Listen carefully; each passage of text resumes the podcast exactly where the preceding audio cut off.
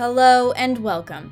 You're listening to The Final Word on Met Radio 1280 AM in Toronto.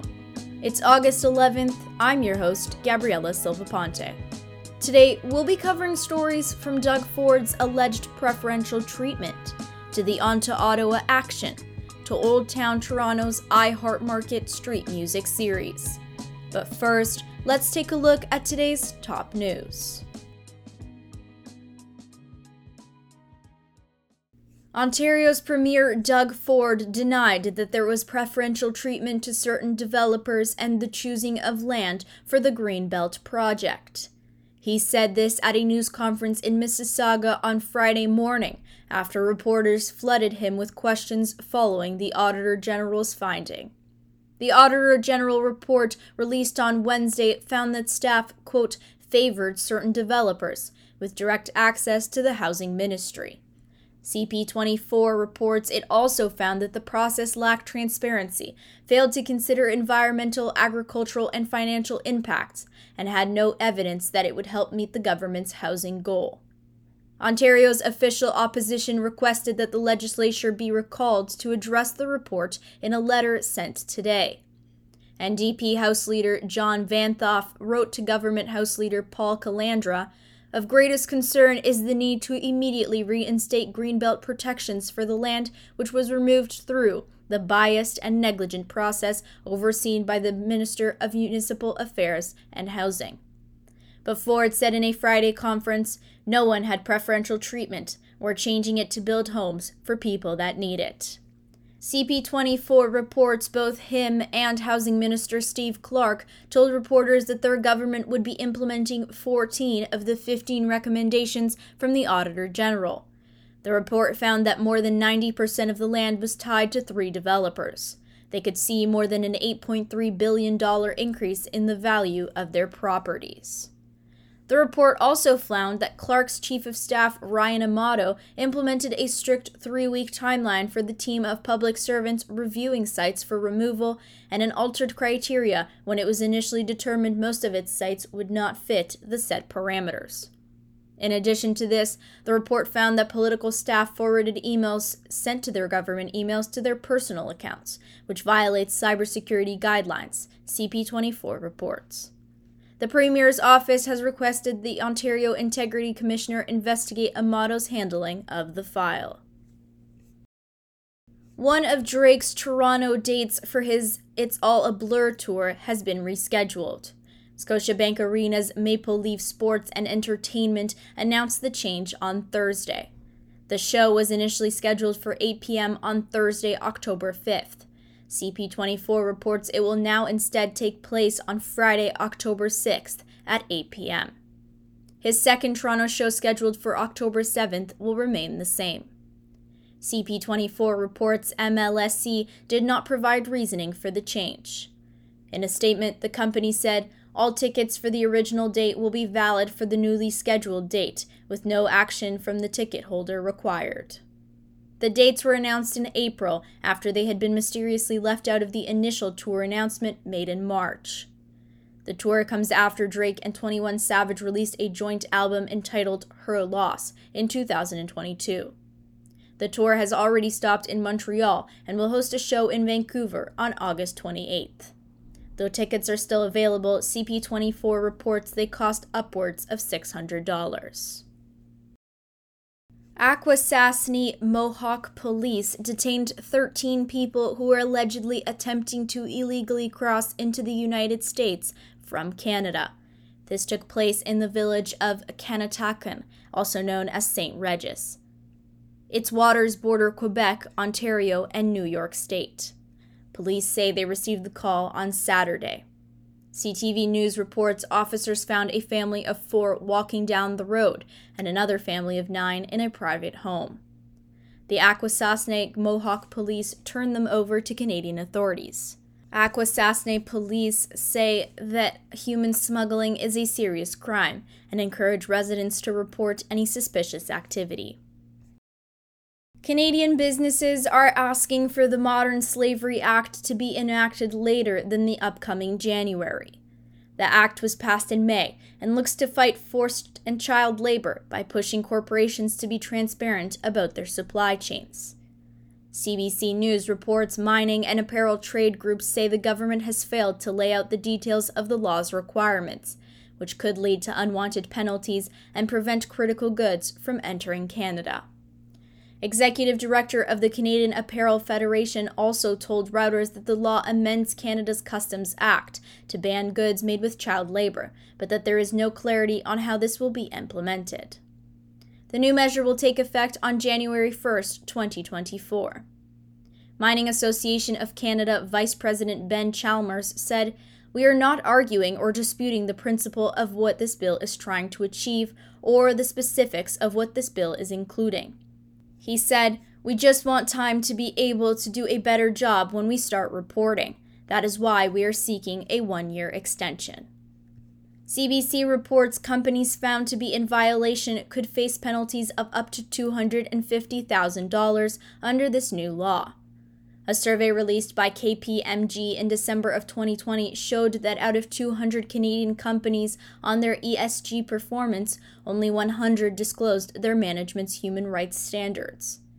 A spokesperson for Canada's newly appointed Public Safety Minister, Dominic LeBlanc, said this ministry, quote, has been working expeditiously to implement the law by January, and changes to this are not expected.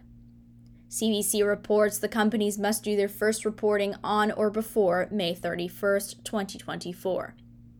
Liberal Member of Parliament John McKay, who moved the bill, said it's incumbent upon the federal government to be ready to receive their filings and to give advice as to what the filing should contain. He told Reuters, I don't think the government is ready yet. Team Canada's baseball player Alli Schroeder is also a firefighter with the BC Wildfire Service. The team is in Thunder Bay, Ontario this week for the Women's Baseball World Cup qualifier. Schroeder is taking the field at third base, pitcher, and designated hitter for the national team. CBC reports that as of Thursday, Schroeder is batting .286 during the qualifiers, with two hits and seven at bats, one RBI, and three runs scored. But Schroeder is from Fruitvale, BC, where she is helping to fight forest fires.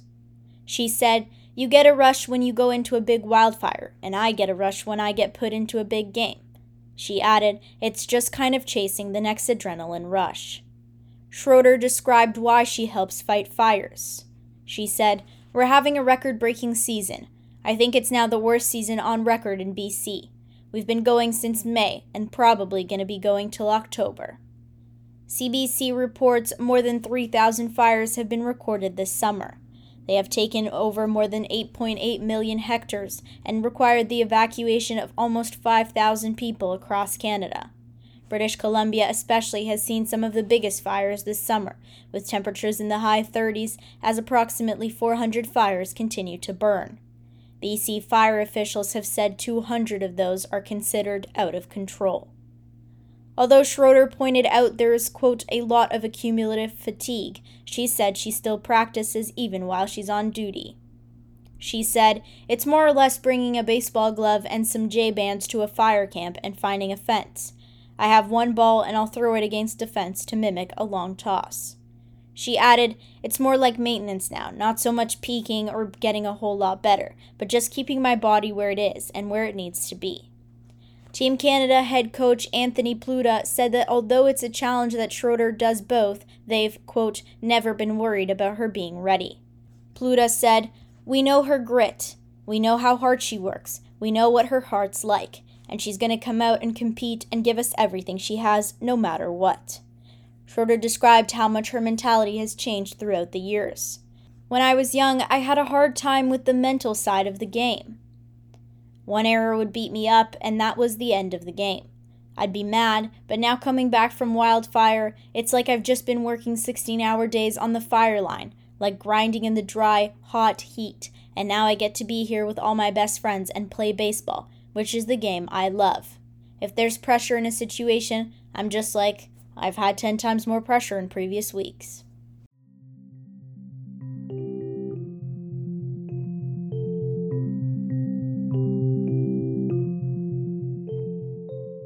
Meanwhile, a national civil resistance campaign has been taking action over the past few days. On to Ottawa is demanding that Canada implement a national firefighting agency that employs 50,000 full time firefighters after a record breaking wildfire season. According to a press release, On to Ottawa said the season has amounted to 25% of total global carbon emissions. I interviewed On to Ottawa spokesperson Laura Sullivan regarding the demands. So, we're an organization of ordinary people across the country who are traveling to Ottawa iteratively, participating in sustained civil disobedience, nonviolent civil disobedience.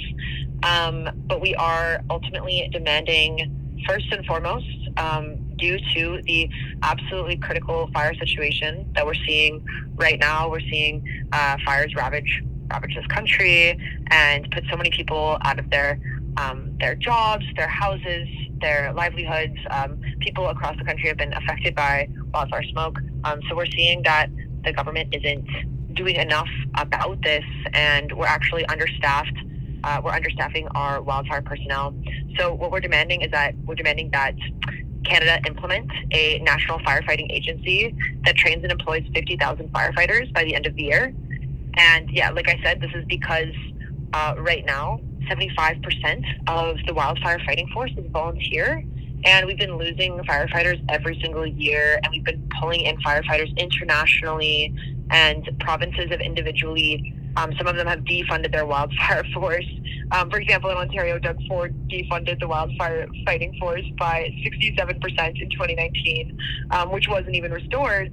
So uh, we're really seeing the government not even being able to handle the current impacts of the climate crisis uh, that are affecting people in this country. Uh, so we're demanding that they change that and um, implement this national firefighting agency, training and employing uh, 50,000 firefighters. Um, but we're also demanding that Canada implement a citizens' assembly to tackle the climate and ecological crisis in less than two years. And the reason that we're demanding this is that, um, you know, right now we are sleepwalking to our deaths. Um, in as soon as 10 years, what scientists are telling us, we might see two degrees uh, global average temperature rise, at which point we're going to see, um, we might see up to a billion people become displaced, uh, food shortages, droughts, water shortages, and um, just a space for complete societal collapse. So we need the government to take action um, because they know there's a climate emergency, uh, but we can't trust them to make these decisions anymore uh, because we've known about this emergency for 40 years and they have done nothing except increase emissions. So that's why we're demanding that there be a legally binding citizens' assembly that actually tackles the crisis at hand. So this is what we're fighting for, and we use the tactics of nonviolent um, direct action to achieve these goals. Sullivan used washable pink paint to spray paint the Toronto sign at Nathan Phillips Square and then glued herself to it. She described the significance of this. Right. So, because um, we're following in the footsteps of other successful direct action movements, um, we tend to take actions that are like attention grabbing. So, when since I'm in Toronto right now and we're trying to raise awareness here for our upcoming campaign on August 19th, um, I painted the Toronto sign pink and glued myself to it because it's the one of the most iconic uh, landmarks in the entire city. So there's like it says online that the Toronto sign is now just as iconic as the CN Tower. So we went for the biggest target, and I glued myself to this sign uh, to really, you know, explain to people and really just demand and grab the attention that we need to get this message across uh, that we are about to start an action phase in Ottawa starting on August 19th. And, uh, and that's why we did it. Obviously, I didn't want to deface the Toronto sign at all. Um, I don't I don't typically like doing those types of things, but we just feel like we have no other option um, as we need we need to grab grab the media's attention. So, starting on August 19th, um, we'll be gathering in Ottawa, so uh, the nation's capital, and we will be participating in sustained direct actions on Mondays, Wednesdays, and Fridays uh, for three straight weeks. So, those uh, those disruptions will be things like roadblocks and marches. So there will be traffic disruptions with the intent here to gain as much national media coverage as possible. And then from this action phase, we will go into another mobilization and recruitment phase um, to try to get even more people to show out to show up to the next uh, the next action phase uh, following this one.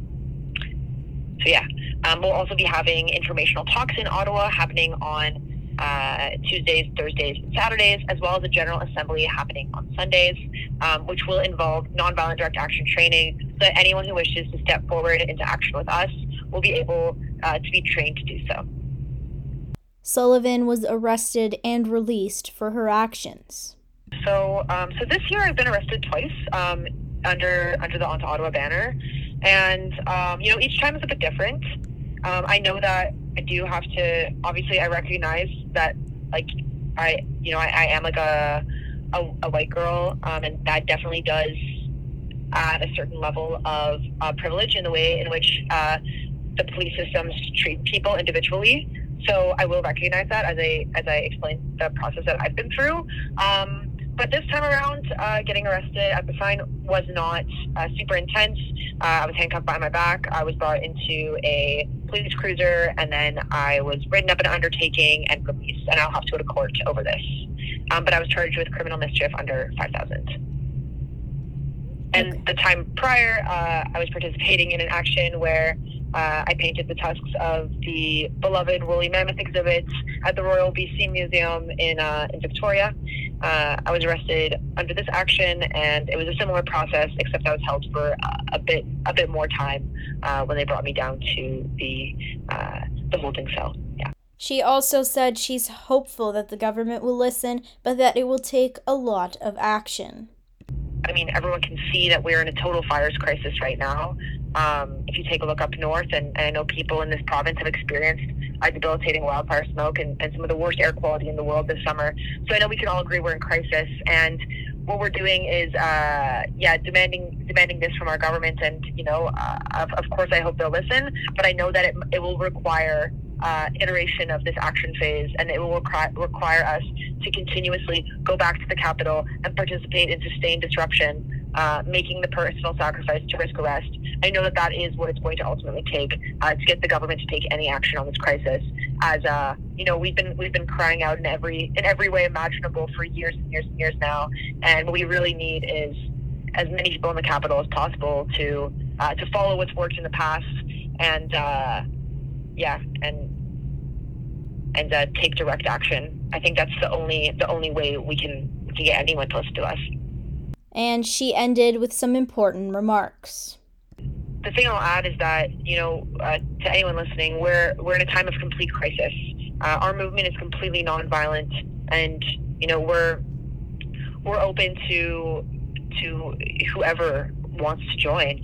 Um, but we we follow suit uh, within the principles of nonviolent direct action, and we are really willing to do whatever it takes to secure ourselves the future. Um, because that is an, our inalienable right.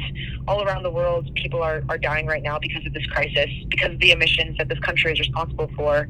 And um, these fires this season are responsible for a quarter of global emissions to this date. So uh, our government is, is guilty and they're being negligent of a crisis that is already taking the lives and livelihoods of people all around the world.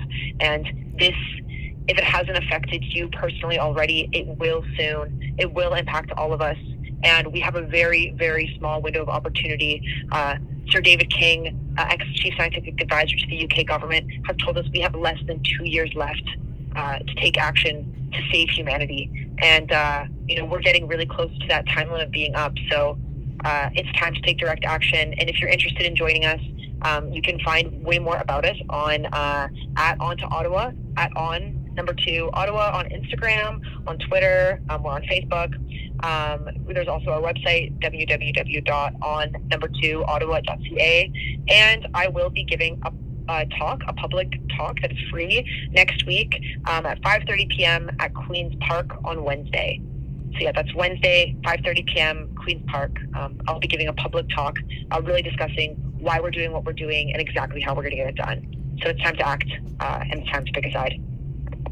As Sullivan mentioned, you can find out more about the organization at www.on2ottawa.ca.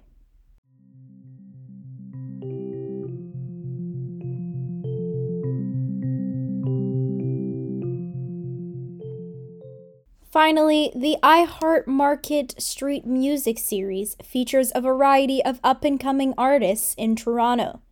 The event takes place at 8 Market Street on Tuesdays and Wednesdays from 11:30 a.m. to 1:30 p.m. and 5 to 7 p.m. It is a free event. According to Old Town Toronto's website, it is scheduled to run weekly until mid-September. I spoke to Director of Marketing, Events, and Member Services Robin Posner regarding what the event is. So, the BIA um, post COVID uh, was looking for ways to um, create spaces where people could come out and reconnect, um, heal, rebuild uh, in a safe setting, and also new ways to attract traffic to to the local businesses in our area. And we did that by uh, doing something that I think uh, was on the was a thought in our minds since uh, Market Street got redone uh, some years back uh, when it was resurfaced and created such that it was uh, without any borders. The intention was for it to be used as a pedestrianized street. So by uh, in 2021, we closed the street and did a pilot to see what the feedback would be from the community uh, and the businesses as to the enjoyment of the street. The feedback was excellent. Uh, so 2022, with the councillors' backing, we closed the street again, but this time for the entire summer as uh, the appetite was there for it. Uh, and, and by closing the street, I mean just um, closing it to vehicle traffic. Uh, it was open to pedestrians, um, and uh, anybody could come on the street uh, at any point in time. Um, and so part of doing the activations to try and attract traffic to the local businesses, we created a program uh, of music, which is the iHeart Market Street music program. And we have other programs that we do, like kids programming and food related events, um, to kind of pair with the strengths of the area. So not only did we start this program, but we uh, started a relationship with a, a company called uh, the Canadian Mu- Music Incubators, um, and they are a, uh, a business that does promote up and coming um, artists. I think it's partly to do with uh, wanting to profile these artists and give them an opportunity to come out and perform and get uh, feedback from the, the, public and to experience the, the live performance um, activation but it was also partly to do with budgets, I would think. Um, we have a specific budget that we have to work with, which is for our events, and uh, being able to use or to pay up and coming musicians was certainly more in line with our budget than being able to pay for higher end performers.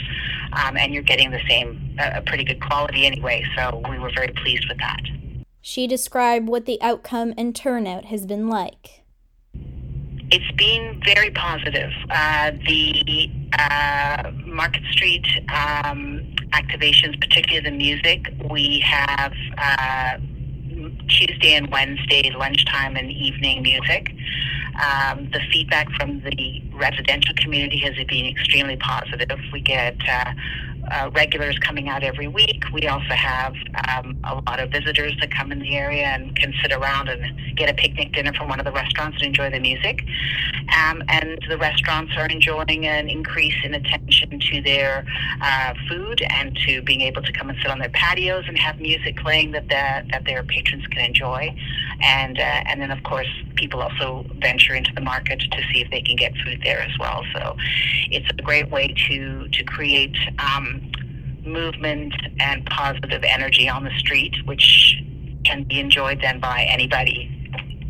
We do uh, make sure these, you know, the, the BIA has invested a, a, lot in into this, as has the market, in trying to make this um, activation something that appeals to a broad spectrum of people. We program it in such a way that it's got a variety of program for people uh, of all different areas. It's all free for them to come and enjoy.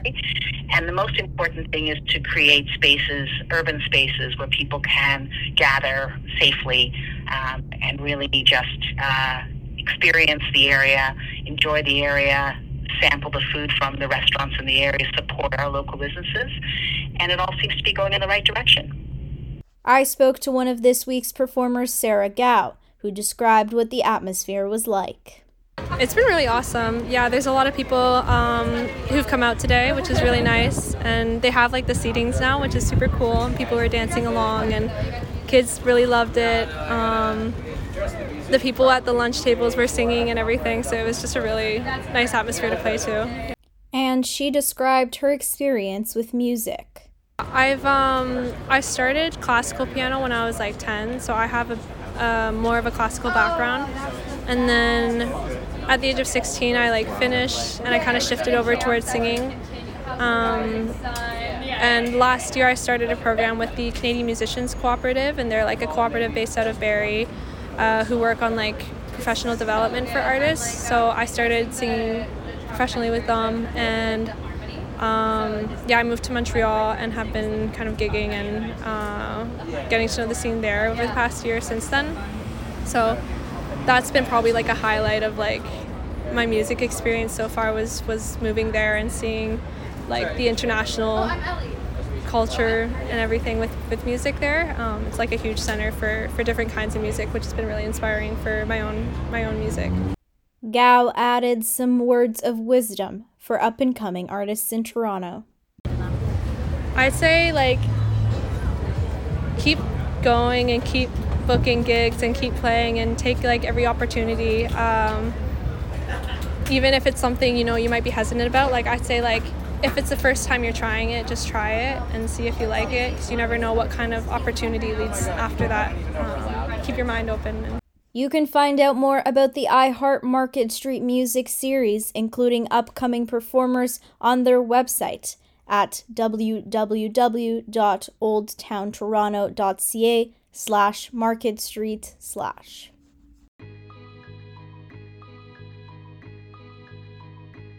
That's our show. You've been listening to The Final Word on Met Radio 1280 AM in Toronto. I'm Gabriela Silva Ponte. This episode was put together by myself. Thank you for listening, and we'll see you again next week.